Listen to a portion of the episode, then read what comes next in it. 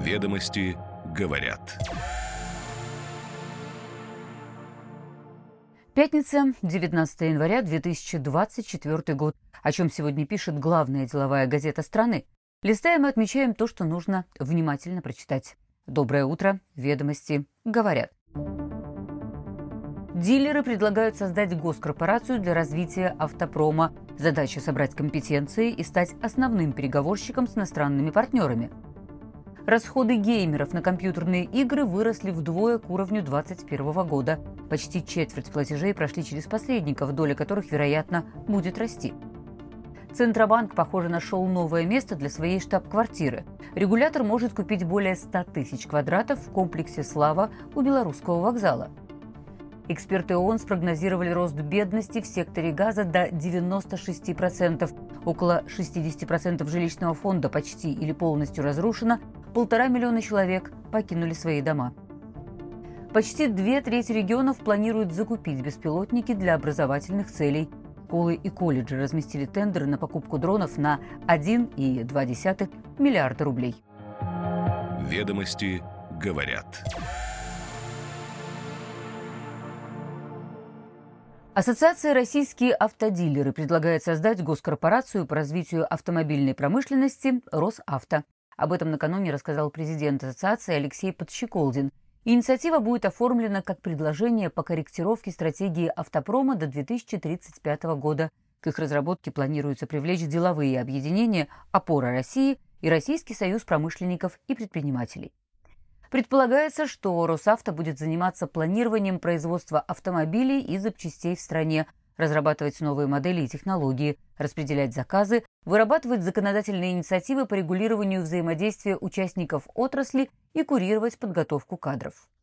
Ведомости говорят, что российский автопром после начала спецоперации остался без основных производственных партнеров из Японии, Кореи и стран Европы – в 2022 году продажи новых легковых машин упали почти на 60%, но уже в 2023 рынок вырос на 69% до 1 миллиона 600 тысяч транспортных средств, больше половины – китайские марки. По словам Подщеколдина, зарубежным инвесторам для принятия решения об организации производства в России нужен переговорщик от государства и гарантии, что выпускаемая продукция будет востребована, и эти функции могла бы взять на себя профильная госкомпания.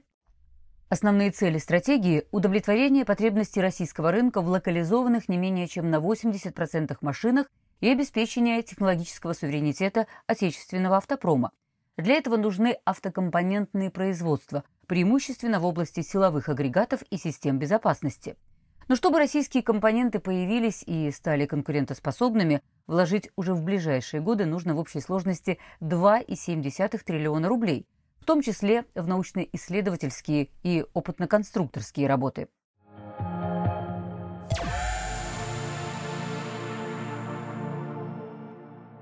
Российские геймеры в прошлом году потратили на компьютерные игры и товары для них свыше 160 миллиардов рублей.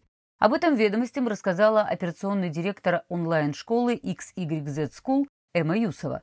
По оценкам школы, около 106 миллиардов прошло через официальные каналы, а оставшиеся деньги через посреднические сервисы, где, к примеру, продают ключи активации от различных игр. Данные XYZ School получила в результате опроса, в котором приняли участие 1400 российских геймеров, тех, кто играет в видеоигры более 5 часов в неделю. Всего таких в стране 25-26 миллионов человек. По результатам исследования получилось, что каждый игрок за год в среднем потратил 6440 рублей – но важно учитывать, что некоторые все же пиратят, как сказала Юзова, контент.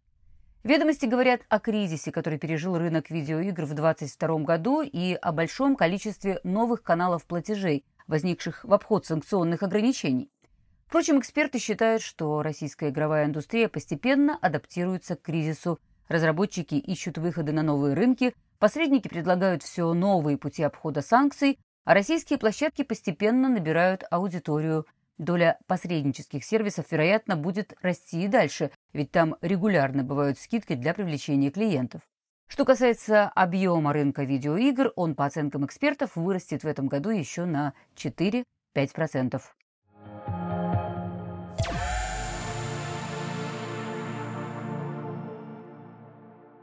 Центральный банк договаривается с MR Group и ВЭБ.РФ о приобретении офисной части комплекса «Слава», расположенного на Ленинградском проспекте в районе Белорусского вокзала столицы.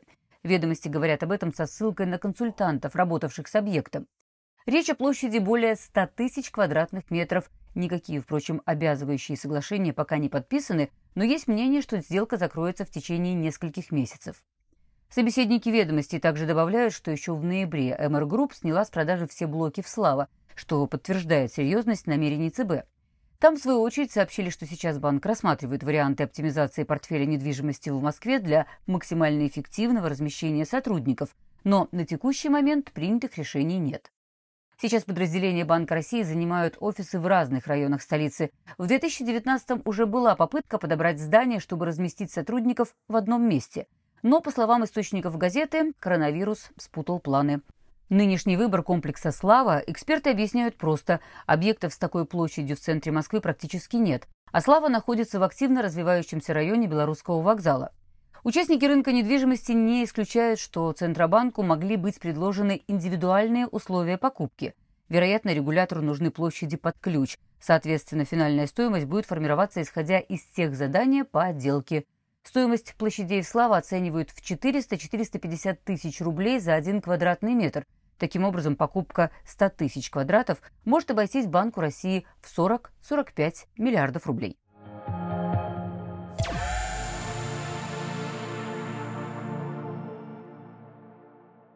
Война с Израилем привела к критическому разрушению инфраструктуры сектора газа. Это может увеличить долю бедных людей от 20 до 45% в зависимости от продолжительности конфликта. По его итогам почти все население, 96%, окажется за чертой бедности. Такие оценки приведены в январском докладе Департамента по экономическим и социальным вопросам ООН. По состоянию на 22 ноября около 60% всего жилищного фонда в Газе было разрушено или полностью уничтожено. Полтора миллиона человек вынуждены покинуть дома. Это при том, что общая численность населения сектора Газа оценивалась в прошлом году в 2,23 миллиона человек. Эксперты Организации Объединенных Наций полагают, что при текущей ситуации сектор Газа может стать практически непреодолимым экономическим вызовом для Палестины – также в организации подчеркивают, что территория будет практически полностью зависеть от международных мер поддержки на протяжении продолжительного времени. 11 января Международный суд ООН в Гааге начал слушание по иску ЮАР с просьбой признать действия Израиля геноцидом. Со ссылкой на экспертов ведомости говорят, что и до начала конфликта сектор Газа был одним из самых зависимых мест в мире от помощи извне – а опыт подобных конфликтов убедительно доказывает, что если ничего не изменится, то большая часть населения останутся абсолютно социально незащищенными даже по основным потребностям в еде и лекарствах. В целом экономика в Газе в ближайшее время просто статистика распределения гуманитарной помощи. Как это выглядит в цифрах в свежем номере ведомостей. А здесь добавим только, что по оценкам экспертов, для преодоления разрухи после окончания военных действий может понадобиться более 20 миллиардов долларов внешней помощи – но это не изменит ситуации, если не будет решен вопрос прекращения блокады и атак со стороны Израиля.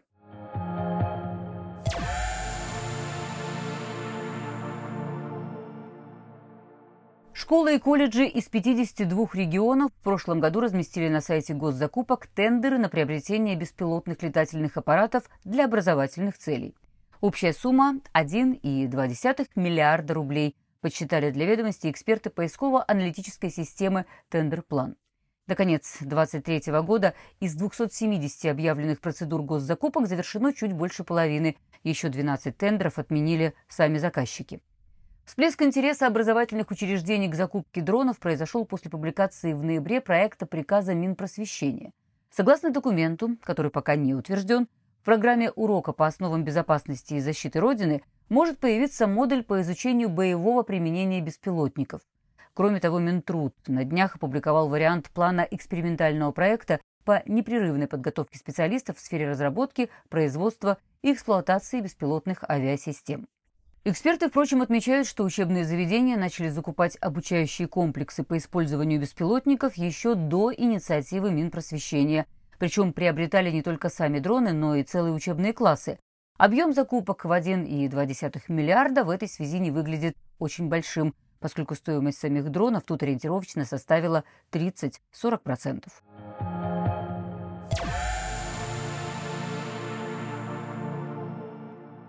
Декабрьская премьера в Театре нации спектакля по пушкинской трагедии «Борис Годунов», который поставил режиссер Петр Шерешевский, стала едва ли не самым ярким событием первой половины театрального сезона 23-24 годов.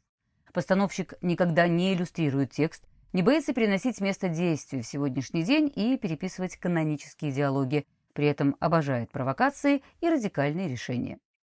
Петербуржец Шерешевский, став в декабре главным режиссером Московского театра юного зрителя, теперь планирует больше ставить в столице. Его спектакли востребованы аудиторией и отмечены профессиональными премиями. Только в прошлом году постановка в Птюзе «Мария Стюарт» получила сразу две золотые маски. В интервью «Ведомостям» Петр Шерешевский рассказал о том, как классика преломляется в современности и какие перемены ждут Мтюз. Ведомости говорят.